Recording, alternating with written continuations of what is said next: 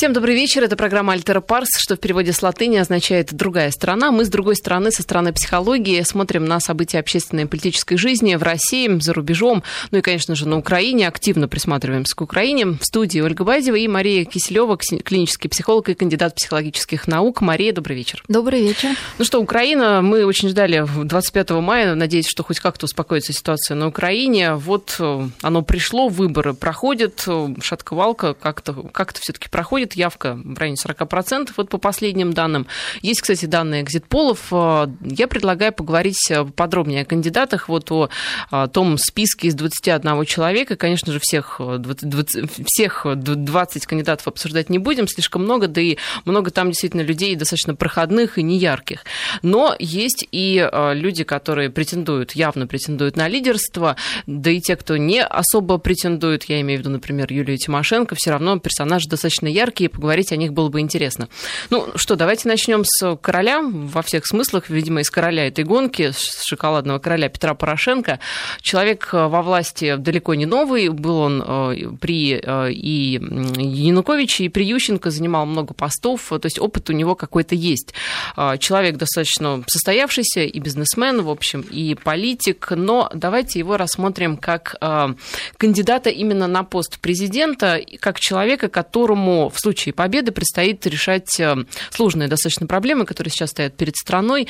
Вот в этом смысле его какие-то там властные амбиции и его властный потенциал. Как оцениваете? Ну, вы упомянули, что идет борьба за лидерство, и, конечно, может возникнуть такая иллюзия, что в этой борьбе участвуют реальные лидеры. Но, к сожалению, реальный лидер – это человек, который направлен на созидание, который действительно самореализуется, и в этой своей самореализации может повести за собой людей. Практически все кандидаты в большей степени, конечно, являются компенсаторными лидерами, то есть это люди, которые стремятся к власти и к лидерству не из своей силы, а из своей слабости. И Петр Порошенко, конечно, не исключение. То, что известно из доступных всем источников. Мы знаем, что он второй сын, и родители хотели девочку, что он с детства вот такой вот весь пухленький, с обиженными губками, и достаточно покладистый, при том, что очень строгий папа. И в одном из своих интервью он сказал, что для него идеалом считается мама. И вот он хотел бы быть похож на нее. И плюс также мы знаем то, что вот он такой шоколадный король, и достаточно, на самом деле, там специфично для мужчины заняться таким видом бизнеса. Но он занялся им в 90-е годы. Но это не важно. Все вот это, конечно, приводит на мысль, весь вот этот комплекс приводит на мысль такую, что у него, конечно, такая женская идентификация. Естественно, она бессознательная, что вот эти женские черты, которые для него на самом деле на сознательном уровне очень неприемлемы, компенсируются его постоянным стремлением стать еще более, в кавычках, мужественным, еще более властным, добиться всего-всего-всего, чтобы никто уже никогда не подумал, что у него есть какие-то слабые черты. Хотя на самом деле в его ужимках и в его манерах очень много женственного. И я думаю, что основной его мотив такого стремления к власти – это как раз именно доказательство себе, вот, что вот он настоящий такой мужчина на самом таком архаичном глубинном уровне. Себе самому, прежде всего. Конечно. Мы должны понимать, что, хотя мы все понимаем, наверное, и видим, что большинство, особенно главных таких претендентов – на власть, на лидерство, они, конечно, хотят обогатиться сами, ни в коем случае не думают о стране. Это не является чем-то каким-то открытием, но нужно понимать, что это то же самое происходит в их психической внутренней реальности. Эта власть им нужна для решения не только внешних каких-то денежных конфликтов, а также и для сохранения своего благосостояния, но также для решения внутренних конфликтов, вот о которых мы сейчас говорим.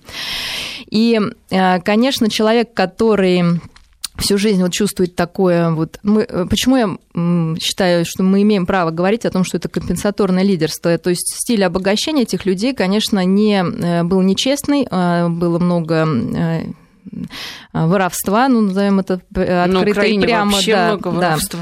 Да. То есть получается, что люди не используют действительно свои интеллектуальные какие-то внутренние ресурсы для того, чтобы добиться власти и денег, а используют совершенно такие примитивные вещи. И именно это заставляет говорить о том, что это люди не могут быть реальными лидерами, потому что их карьера складывалась, ну, тут урвать, там урвать, здесь там что-то взять. То есть это, ну, такой путь, наверное, не очень красивый. И, собственно, их безразличие к тому, что сейчас происходит, что в этот день убивают людей и расстреливают, и все это продолжается, а они спокойно идут на выборы, улыбаются там и дрожащими руками кидают свои вот эти бюллетени. Вот такая какая-то нечувствительность к человеческой боли, к человеческим проблемам, вот она как раз выдает вот это ложное лидерство. И из этого следует, что вряд ли что-то хорошее, когда, вот, например, если мы говорим об этом человеке, придет к власти, что это будет. Но вот вы говорите, что много женских черт, а женские черты — это и желание, ну, как-то компромиссами решать проблемы, и мягкость определенная. Это же хорошо сейчас для Украины. Да, но я же в том-то все дело, что то, что вот эта женская идентификация, она отрицается на глубинном уровне. В том-то все и дело. Она отрицается настолько, что человек делает все наоборот. То есть и в итоге он не способен договариваться, в итоге он очень жестко себя ведет, в итоге он не готов идти вот как раз на эти компромиссы. И, конечно, если посмотреть на его историю, он был и обогащался во время всех правительств, мы можем представить, сколько унижения он испытывал, когда люди... Ну, когда ему приходилось выпрашивать, где-то хитрить. Ведь это же очень унизительно. Это как бы человек чувствует себя полным ничтожеством, даже если у него там миллиарды, а ему нужно все равно под какого-то президента, под кого-то подстроиться. И, конечно, для него сейчас шанс, наконец, выйти из этого унижения и стать, наконец, полным хозяином этой страны. Вот если говорить про него, наверное, это так. Я прошу прощения, у нас срочное сообщение, которое приходит на ленты информагентств. В Польше скончался Войцех Ярузельский, это бывший президент этой страны. 90 лет ему было, он в последнее время болел, страдал от лимфомы. И вот пришло сообщение, что скончался Войцех Ярузельский, но мы продолжим говорить о кандидатах в президенты. Итак, Порошенко мягкий, компенсаторный, с одной стороны, но... на бессознательном уровне, поэтому на более открытом уровне он должен доказать всему миру, что он главный. И, конечно, вот это мы видим сейчас, то есть его стремление к этому, конечно, удержать сложно, и он готов его купить, то есть пойти именно таким, ну, опять же, ну, нечестным, наверное, путем, да, покупкой, там, спонсированием и так далее, и то прочее. Ну вот что касается того, что он бизнесмен, вообще бизнесмены в политике, люди, которые привыкли думать о деньгах, у которых, наверное, какой-то своеобразный менталитет, ведь если ты постоянно зарабатываешь деньги, если ты постоянно вынужден их копить, оберегать, наверное, ты, придя в политику, как-то будешь по-другому действовать в политическом поле. Действительно, я имела опыт общения с одним бизнесменом, который потом пришел ко власти, стал мэром небольшого города, который искренне удивлялся, зачем нужно убирать снег и платить за это деньги, когда он все равно выпадет. То есть, ну, это невыгодно. И либо растает. Да, либо растает. То есть, действительно, вот такие сложности у людей, которые были в бизнесе и видят во всем прибыль и не понимают, зачем нужно поддерживать старушек, потому что, естественно, чем еще нормальный лидер отличается от ложного, это, конечно, система ценностей, которая, ну, такой консервативная, я бы даже сказала. И если этого нет, ну, а мы видим, что этого нет, потому что люди умирают, а всем как-то все равно, и все делают вид, что ничего не происходит, то встает вопрос, есть ли вообще какие-то внутренние ценности, то, конечно, таким людям сложно... что-либо делать, не считая собственную прибыль. И прибыль, ну, даже если это своего бюджета какого-то, который... То есть в данном случае речь о человеке идет, который очень далек от чаяния народа и вообще от понимания того, как народ живет. Но, с другой стороны, ведь у него, если биографию посмотреть, отец не супер какая-то шишка. Инженер-механик, да, работал в... Главным, правда, но инженером все равно. Ну, если посмотреть, мы из всех, наверное, практически из всех... основных претендентов, у него, наверное, самая такая... То есть человек, привыкший жить все-таки в хороших условиях. У него не было такого сложного детства. В отличие от Тимошенко, который знает, как в тюрьме не сладко. Да, вот, поэтому он всегда был в шоколаде в той или иной степени, да, в той или иной степени, скажем, толщины этого слоя. Но, то есть он как раз, наверное, человек избалованный, и Поэтому, со всеми плюсами и минусами. Да, со всеми плюсами и минусами. Ну вот что касается неизбалованных, то я думаю, что Юлия Тимошенко, которая прошла и огонь, и медные трубы, и что только не пережила она за свою политическую карьеру, и болезни, и освобождение, и, как она считает, несправедливые обвинения, и сколько там, пару лет, да, просидела она в тюрьме. То есть достаточно такая биография у нее показательная. Типичный политик, который, в общем, прошел все круги там ада и рая, будучи премьер-министром, оказался на тюремной скамье. Политик, ну, вот как ни крути, яркий. Вот действительно, как ни крути, можно по-разному к ней относиться, по-разному оценивать ее слова, но, тем не менее, девушка яркая. Ну, вот смотрите, один у нас есть такой мужчина, где-то внутренне отрицающий собственную женственность. С другой стороны, есть такая девушка, которая, конечно, есть такое понятие, как фаллическая, да, женщина, которая фору даст любому мужчине и, собственно, состоит в очень большой конкуренции со всеми мужчинами. И тоже также ее цель власти – это подчинить себе весь мир, в том числе и, наверное, в большей степени мужскую, а женщину показать, собственно, на что она способна. Так также. В политике, наверное, нельзя по-другому женщину. Ну, не все женщины идут в политику. И интересно, если брать ее историю, то, конечно, у нее ранний развод с папой, как раз с 3 лет, и далее идет у мамы, естественно, развод с ее папой. И как раз в этой эдиповой фазе, когда происходит нормальная реализация такой конкуренции женской, когда девочка и мама, они в фантазии девочки конкурируют за папу. Здесь папа отвалил, назовем так. И она осталась вот с какой-то обидой, да, наверное, на вот эту, на все мужское население. И действительно, это такая тоже очень известная компенсаторная функция, когда женщина вот за счет вот этой нереализованной энергии становится просто вот таким командиром неудержимым, готовым преодолеть очень многое, больше, чем то, что может преодолеть мужчина. И очень вот интересно, конечно, было бы, это, наверное, отдельная, конечно, программа, изучить биографию Ангелы Меркель, которая тоже, наверное, по сути, да, мужчина в юбке. Достаточно жесткий политик. Мы опять же должны здесь смотреть на методы, которыми действуют эти люди. Действительно, есть много женщин в политике. Я думаю, что, конечно, у всех у них есть вот это соперничество в той или иной мере выраженное и нереализованное. Но сами методы, которыми это реализуется, они, конечно, разные. То есть Юля также замешана и в махинациях, и во всем. То есть вот сама вот эта...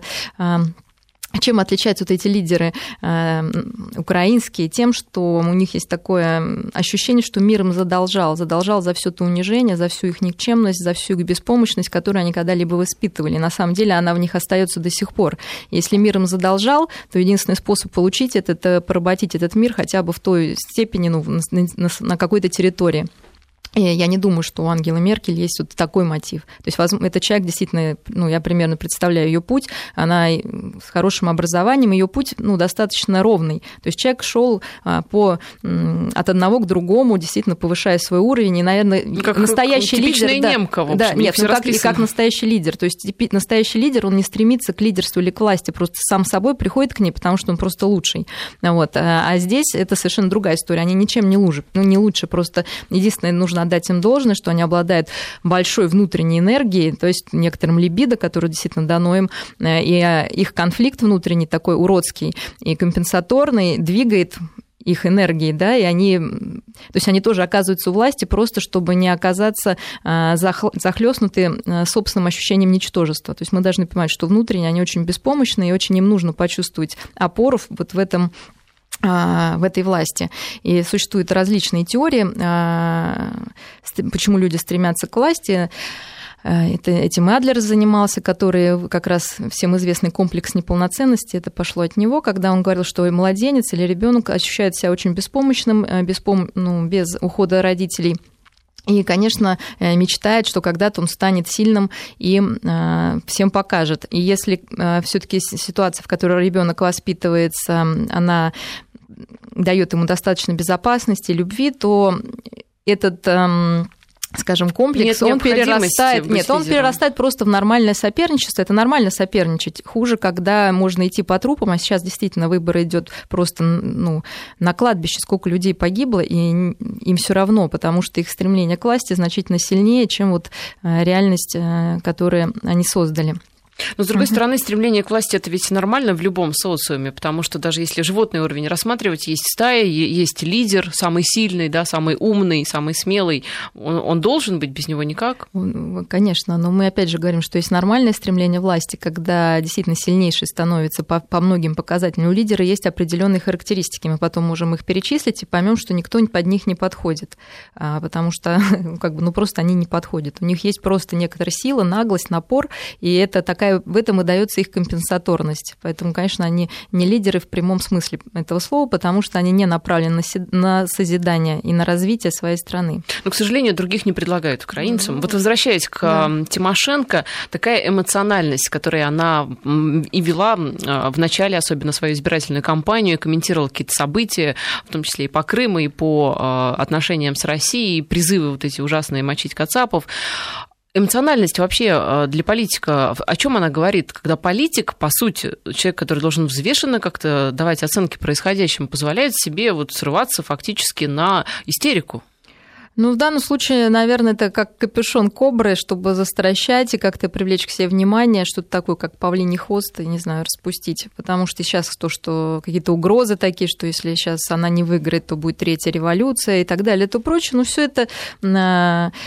Она играет на том, что действительно сейчас большинство населения, во-первых, в таком эмоциональном накале находится, и она с ними в этом эмоциональном накале сливается. То есть, если она бы говорила холоднокровно и взвешенно, то люди бы просто не восприняли, не смогли идентифицироваться с ее словами. А когда она говорит, что я с вами, я также все это чувствую, переживаю, также все готова идти и воевать вместе с вами, конечно, это может кого-то привлечь. Людей, опять же, которые эмоционально больше воспринимают, чем пытаются мыслить.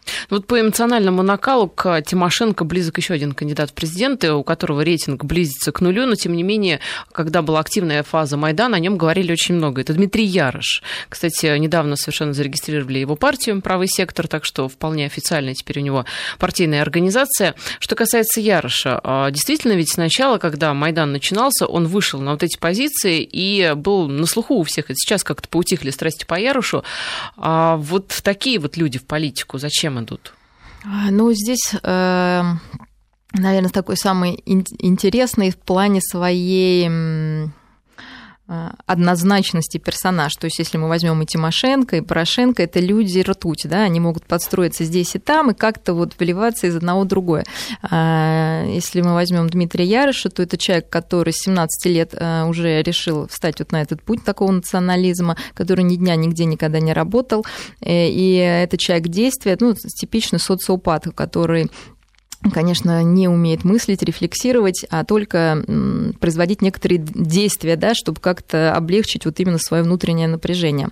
Если говорить о нем, то к нему больше подходит такое объяснение стремления к власти, которое дал Фромм, который говорил, что есть некоторый человек, стремящийся к власти, садист, который безумно зависим от слабого, над которым он издевается. И, собственно...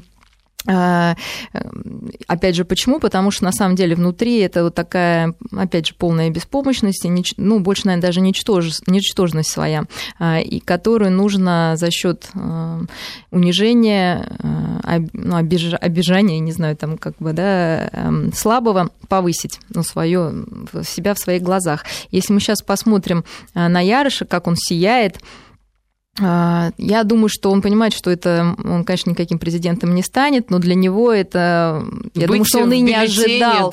Да, что он даже сам себе таких целей тоже не ставил, но его прямолинейность и честность, во-первых, он не юлит, он говорит действительно все как есть, и находит отклик у таких же социопатов, как он сам. То есть людей, которые не хотят работать, у которых агрессивные импульсы воплощаются, собственно, в прямые действия.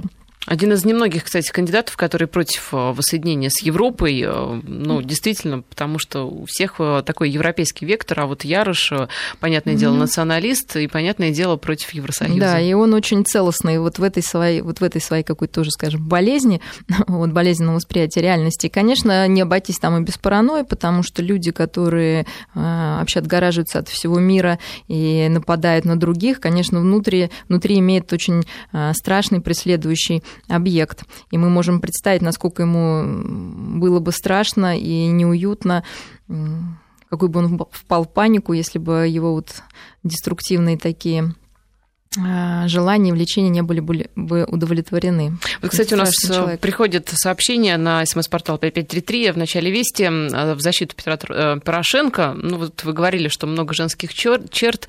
У Порошенко черный пояс под дзюдо, напоминает нам слушатели из Сахалина. Но, может быть, это тоже какая-то... Часто, стремление да. доказать, мы же не... Дело в том, что мы можем...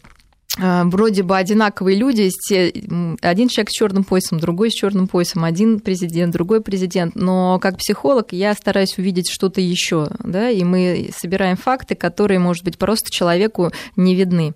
И из них уже можно сделать некоторые интерпретации. Опять же, это моя интерпретация, но вот меня насторожил именно его...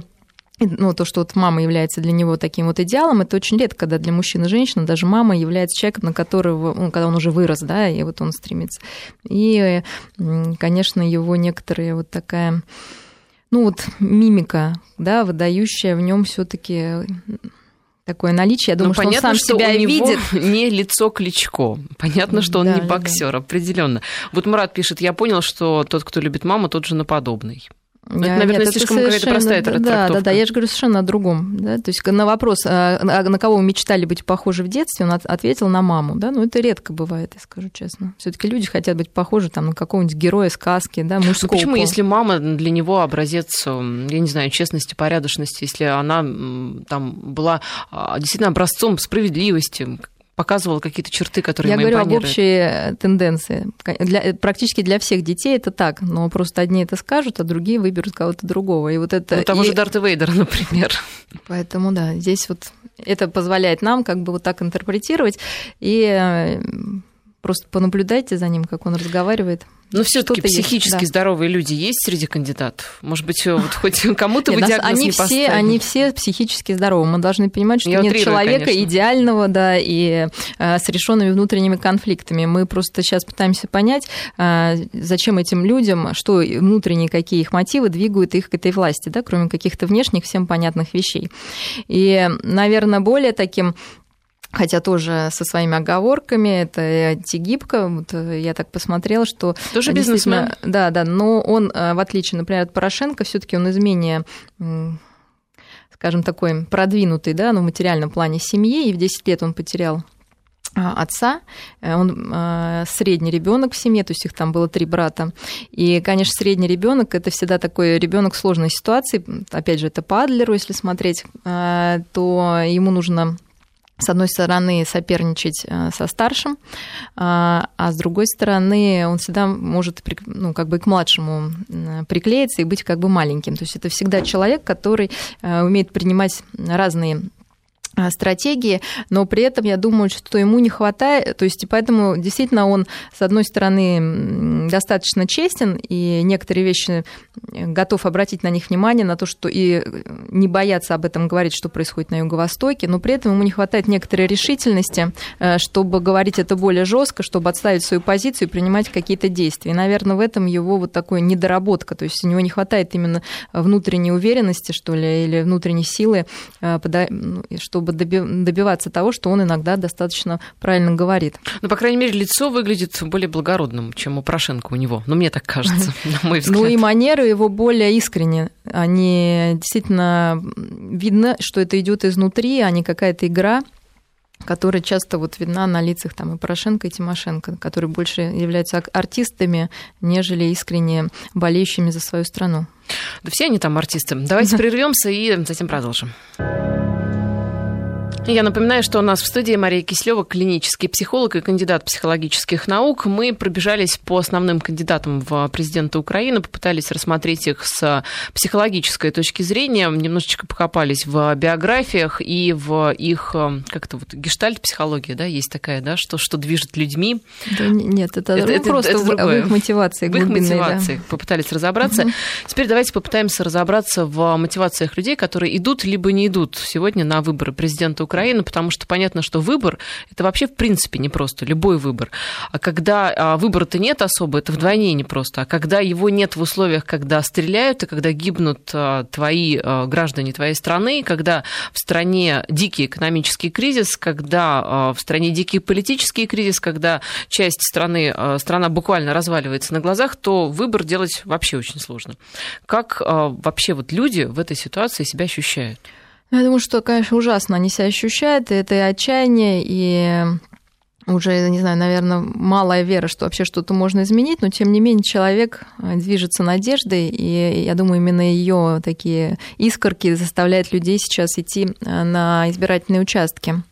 Мы должны понимать, что логически осмыслить или интерпретировать то, что сейчас происходит, невозможно. И многие даже удивлялись, как и наши представители власти готовы уже признать эти выборы. Для меня, как психолога, не является это удивительным, когда пациент находится в состоянии психоза. Единственное, что остается делать, это, ну, как говорится, вплестись в этот бред, чтобы хоть в какой-то войти контакт. Ну, то есть, если он говорит, что он Наполеон, надо подыгрывать. Да, то бесполезно убеждать его, что это не так. Сейчас мы видим действительно полную подмену фактов. Это практически, когда на белое говорится черное, на черное говорится белое, и переубеждать или как-то спорить с этим, ну, мы уже видим практически полгода, не получается. Соответственно, остается только вот вплестись в этот бред и попробовать поиграть на такой стороне. И я думаю, что люди, конечно, надеются, что эти выборы закончат вот эту кровавую полосу в истории Украины, и хоть как-то, хоть что-то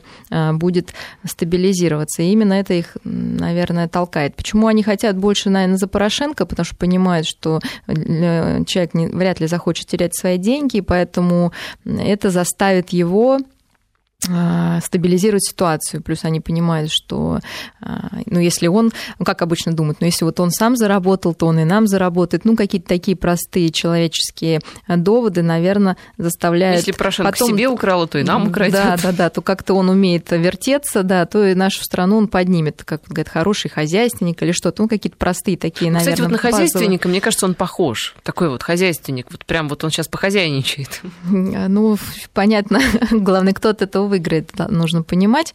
Здесь я не могу прогнозировать, но я думаю, что их желание понятно, потому что Юля уже показала себя, она уже много натворила и своровала. Да, у нее было много шансов.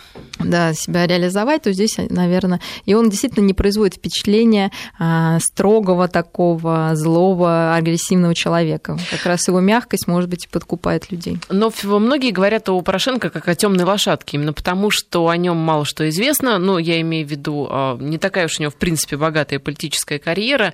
Что касается его предвыборной программы, то она совершенно стандартная, как бы, да, на злобу дня ничего такого он не говорит, вот, чтобы, да, сразу же вот был понятен вектор. Ну, зато он очень много таких несбыточных, то, что всегда ценится, несбыточных обещаний дает, там, вернуть Крым, там, наладить, сделать унитарно, все проблемы решить. То есть, наверное, люди очень этого хотят и готовы верить, обманываться рады, даже вот их обмануть нетрудно, достаточно услышать, наверное, что-то созвучно их желаниям.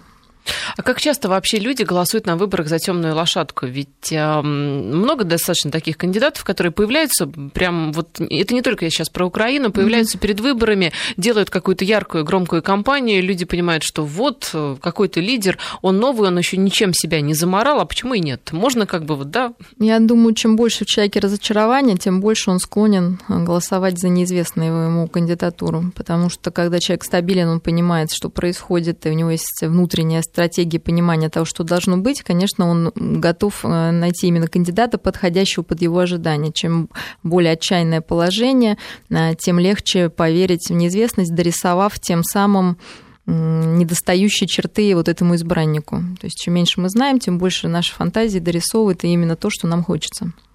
Да, но вот в этих условиях еще и сегодня случилось радостное событие. Освободили российских журналистов, которые больше недели находились в украинском плену. Все телеканалы показывают кадры, интервью показывают. То, что рассказывают эти журналисты, конечно же, вызывает просто вот шевеление волос на голове. Но и о том, что и в яме держали, и там холодно, и пить не давали, и угрожали, да, психологическое и угрожали. Постоянно было. Ну да, атака, о том, что на утро расстрел, готовьтесь, и пытались, да, да, добиться каких-то признаний совершенно фантастических. Вот люди, которые возвращаются после таких, скажем так, командировок, мягко говоря, что меняется? Но мы должны понимать, что человеческая психика, конечно, очень индивидуальна, и у каждой есть свои пределы в адаптации вот к таким сложным ситуациям. Но обычно, если люди действительно была угроза жизни, и она была не кратковременная, а долгосрочная, она была очень реальная, и было много разных воздействий, скажем, на этого человека, то не всегда, но в 30% случаев люди развивают так называемое постстрессорное расстройство, которое говорит о том, что психика не смогла переварить вот это событие. И я думаю, что большинство, ну, опять же, вот обычно 30%, но я думаю, что в военное время там, с одной стороны, включается очень сильная адаптация отрицания, то есть такая порог повышается чувствительности, что ли, ко всяким страхам и ужасам. Но, с другой стороны, вот эта величина достаточно стабильна. И люди, в чем это выражается, я думаю, что и вот наши журналисты, и, может быть, другие, и просто специалисты, которые по-другому, может быть, из других профессий там побывали, должны к себе прислушаться, насколько, как они себя сейчас чувствуют. То есть это постстрессорное расстройство требует определенного вмешательства для преодоления. То есть человек не может с ним справиться самостоятельно. Это нужно понимать. Не нужно в жизни себя как это может выражаться? Да, это выражается в следующих таких симптомах. То, что либо это навязчивые воспоминания того, что происходит, человек не хочет вспоминать, но постоянно у него это крутится в голове, вплоть до флешбеков так называемых, когда прям вот эти картины реально возникают перед глазами у людей, которые подвергались какому-то насилию или вот их жизни угрожали. Второе – это, наоборот, некоторая амнезия, когда люди не могут вспомнить то, что было, потому что таким образом психика пытается стереть произошедшее. Но зато это может проявляться в ночных кошмарах. Дальше люди, наоборот, могут избегать тем, связанных с произошедшим, людей, связанных с произошедшим, или, наоборот, когда они что-то им напоминает, например, запах какой-то, звук там, или какие-то обстоятельства похожие, у них очень резко повышается тревожность и раздражительность. И, конечно, это постоянное ощущение некоторой угрозы, то есть именно повышается вот тревожность, когда людям они ждут каких-то неудач, сложностей, ну и угроз со стороны внешнего мира. Но что касается профессии, то как дальше продолжать в ней жить? Ведь могут быть еще другие опасные командировки, например. Или если вы говорите, что все напоминает, то ведь Украина сейчас на всех телеканалах. Как не сойти с ума, когда ты только вернулся? Ну, нужно, во-первых, смотреть, насколько действительно это расстройство развелось у людей, побывавших на Украине или в каком-то другом там месте. Если человек, в принципе, справляется, то ничего страшного нет. Иногда бывает, что люди идут, вот как бы, знаете, на зло, они еще и еще идут. Это тоже, кстати, является таким признаком, может быть, более стертым, когда вот уже нет сил, но чтобы доказать себе, что вот они не боятся, они продолжают и продолжают оказываться вот в этой страшной ситуации. Таким образом, психика также пытается справиться. Например, жертвы насилия очень часто оказываются опять жертвами насилия. Именно, казалось бы, что это случайность, но на самом деле таким образом психика пытается хоть в этот раз справиться с этой ужасной ситуацией. Если же все-таки люди, страдающие ПТСР, понимают, что это у них есть, нужно, во-первых, все это обнаружить, признать, не ругать себя, не думать, что там я не мужик или что я как-то не справился, и обратиться за помощью. Двое мужчин. У мужчин же, наоборот, выражение эмоций, оно более скупое. На самом деле это явление изучали именно на военных. Это вьетнамский синдром, афганский синдром, и у них очень, опять же, в этом проценте встречается вот это расстройство, и наработаны очень много методик для того, чтобы с этим справиться. И действительно возникает проблема, потому что мужчинам, военным очень сложно признать, что у них это есть. И они продолжают страдать в одиночку, и отсюда и алкоголизм, и суициды, и сколько случаев, даже совсем недавно, в прошлом месяце, позапрошлом, когда на военных частях Америки расстреливают, да, вот эти военные бывшие в горячих точках своих сослуживцев, что как раз является выражением этого ПТСР, потому что внутреннее напряжение, некуда деть, они его так выражают. В общем, надо наблюдаться у психологов в таких случаях. Мы сейчас прервемся, сделаем короткую паузу и после новостей продолжим. 19:47 в Москве. Я напоминаю, что у нас в студии Мария Киселева, клинический психолог и кандидат психологических наук. Давайте все-таки под конец часа о хорошем. Много говорили о Украине и о пленных журналистах. У нас ведь совершенно мы пропустили момент, что и последние звонки уже прозвенели, и начинается такая горячая пора экзаменов, выпускные, девочки в красивых платьях, мальчики в пиджаках, волнение, экзамены. Ну, в общем, все пироги с этим связаны, и, возможно, какие-то утечки, связанные с ЕГЭ, как это традиционно бывает. Ну, в общем, посмотрим. Давайте больше в практическую плоскость уйдем. Что касается ЕГЭ, то здесь я бы поговорила о том волнении, с которым придется справиться человеку, там, сколько, в 17 лет, ведь справиться придется, учитывая, что, конечно же, сейчас техника современная дошла до того, что очень много списывают, но все равно готовиться надо, все равно дети волнуются, как ни крути, это экзамен. Вот как в данном случае вести себя, с одной стороны, родителям, а с другой стороны, самим выпускникам? Ну, действительно, можно сказать, что это хорошее для тех, кому сейчас это не предстоит. И нам, наверное, очень приятно наблюдать с таким статистическим удовольствием, что мы-то уже все это прошли давно, и нам это не нужно делать, а наши дети там еще тоже в этом не участвуют. Действительно, вспоминая себя, и многие себя вспоминают в этот период, это очень волнительно, это первая такая проверка, для большинства детей на способности на свои, и они часто ассоциируют именно этот экзамен полностью со своей личностью. Здесь, наверное, первое, что важно отделить, что экзамен – это просто всё-таки лишь маленькая доля того, из чего состоит человек. Это просто проверка знаний, которая, конечно, необходима, и она очень важна, и она может определить всю последующую жизнь, но при некоторой неудаче это не обрушивает всю личность, потому что каждый человек больше, чем его отдельная какая-то деятельность. Ну, больше, вы знаете, чем его если знания. Грозит армия, то... Сейчас, кстати, многие к армии уже относятся, я думаю, сейчас тоже не так страшно, потому что многие уже к армии как раз относятся с желанием пойти туда, особенно мальчики, особенно когда они видят, что обычно военные... мамы больше против, чем сами мамы, мальчики. Конечно, да. Поэтому здесь каждый должен свою внутреннюю работу проводить и понимать, что является истинным, а что ложным, что какая-то повышенную тревогу вызывает, а что адекватную. Ну все-таки, например, неделя до экзамена, и сидит твой ребенок в совершенно сумасшедшем состоянии, заваленный учебниками, весь покрытый испариной, пытается подготовиться. И родители, которые, между прочим, ведут себя по-разному. Кто-то говорит, что не беспокойся, ты все сдашь. Кто-то говорит, куда ты пошел, тебе нельзя отдыхать, тебе нельзя спать, тебе нельзя есть, тебе нужно готовиться к экзаменам. Здесь какая правильная тактика? Прежде всего, нужно внутренне определить и ребенку, и родителям в первую очередь, это то, на что вы рассчитываете. Потому что все эмоции отрицательные, они связаны с неоправданием ожиданий. И, конечно, это очень сложно, и тем не менее какой-то средний балл, плюс-минус, каждый примерно представляет, и не нужно ожидать от своего ребенка большего. То есть и у родителей было достаточно много времени, чтобы определить, на что их ребенок способен. Тогда разочарование, что он что-то не сделал, такого сильного не будет. Тем не менее, нужно понимать, что даже если вы рассчитывали на большее, ребенок с чем-то не справился, это не его злой умысел, и действительно он тоже очень хотел и старался, и не получилось по некоторым, по многим причинам. Но как лучше, тем не менее, подготовиться, и как лучше подбодрить своего ребенка. Часто мы воспринимаем своих детей как наш личный проект, поэтому его неудачи, естественно, это наша неудача, которая бьет по нашему нарциссизму, больше, наверное, конечно, чем по нарциссизму. По нарциссизму ребенка. То есть здесь, опять же, родители должны отделить себя от ребенка. Это его жизнь, и из моего личного опыта меня готовили в один институт, я туда не поступила с огромным радостью и без подготовки поступила туда, куда я хотела. И я очень счастлива, хотя моих родителей это расстроило, потому что мы целый год ходили к репетиторам, мы учили совершенно другие предметы.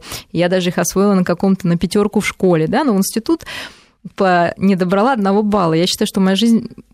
Я с ужасом представляю себя, пошла и была бы бухгалтером. То есть это совершенно, например, ко мне не вяжется. И часто родители же действительно своих детей толкают на то, что им не близко. Но ведь нас учат слушать своих родителей. Так мы сейчас обращаемся, мы не к детям, мы сейчас обращаемся к родителям, что нужно детишкам доверять. Но сейчас уже, наверное, нужно было раньше это делать. Сейчас уже все предметы выбраны, и дети просто сидят готовятся. И тогда можно, конечно, какие-то советы дать Теперь уже детям, во-первых, понять, что, обращаюсь сейчас к тем, кто готовится, что волноваться хорошо, это нормально, потому что в это время мобилизуются все силы, но излишнее волнение мешает, что вы все равно получите, если вы боитесь получить маленький балл, волнение лишь даст больше вероятности тому, что вы его получите. Поэтому нужно сразу выдохнуть, вдохнуть. То есть как мы успокаиваемся? Мы должны... Выдох должен быть в 2 раза длиннее вдоха. То есть получив вот это на руки...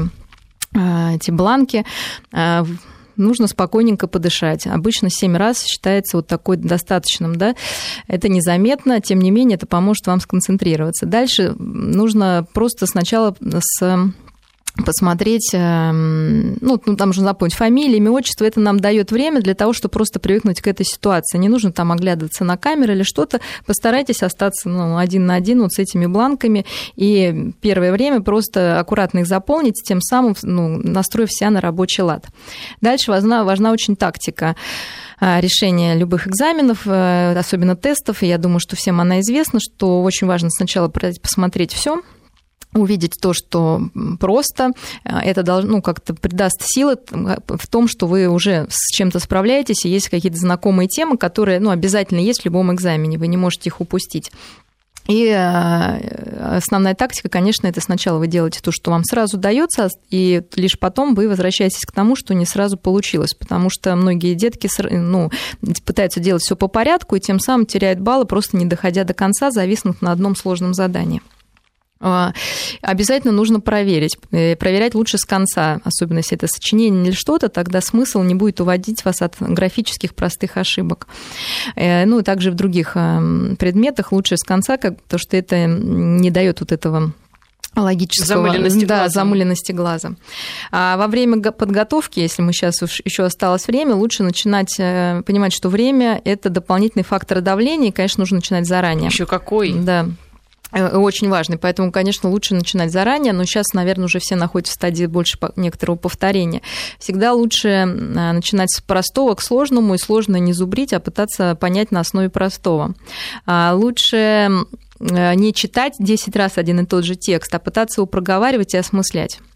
Прежде, наверное, чем готовиться к экзаменам, важно понять, как вам легче запоминать. Кто-то запоминает со слуха, тогда вы должны прочитать то, что вы, ваш текст, и записать его на некий носитель и прослушивать его. Если действительно вы визуал, то есть вам легче читать, вы читаете. Если вы кинестетик, нужно обязательно делать конспекты, писать, и уже к этому возрасту детки должны понять, как им легче, собственно, усваивать знания, потому что это им пригодится на всю жизнь. Тем более куча тестов сейчас, мне кажется, это легко определить. Это просто понятно. Вы просто вспомните, что вы лучше помните. То, что вы читали, то, что вы услышали на уроке, даже если вы там болтали с соседом, да, или когда вы записали на конспект, вы видите его перед собой. Важно... Нужно время для чего нам? Чтобы запомнить, но запомнить это мало для того, чтобы сдать экзамен. Нужно уметь управлять этими знаниями, потому что нужно узнать в вопросе, тем более это тест, правильный ответ в какой-то нестандартной ситуации. И для этого действительно нужно время просто для того, чтобы все уложилось, как это говорится.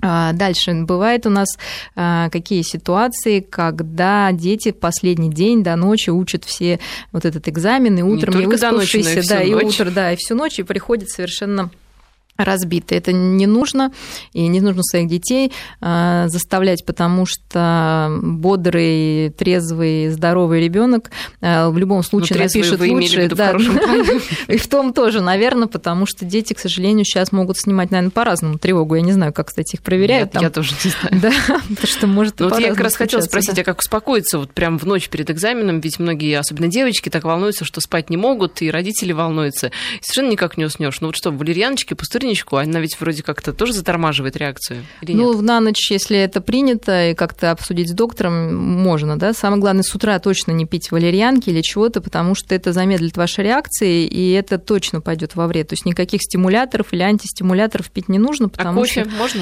Но если дети пьют, опять же, то есть первый раз не нужно ничего пробовать перед экзаменом, да, выпеку я кофейку, вдруг поможет, не нужно. То есть если вы уже знаете, что вам это помогает, то да, то есть здесь такой совет очень индивидуальный. И, конечно, перед экзаменом лучше отдохнуть за день, или хотя бы вечер пойти погулять, заняться чем-то интересным, отвлечься пообщаться даже с друзьями, в общем, провести какую-то деятельность, не связанную с этим экзаменом, и понять, что вы не просто бездельник и тратите время попусту, а в это время как раз это нужно мозгу сменить эту деятельность, чтобы он смог справиться со всеми этими знаниями и разложить их по нужным полочкам.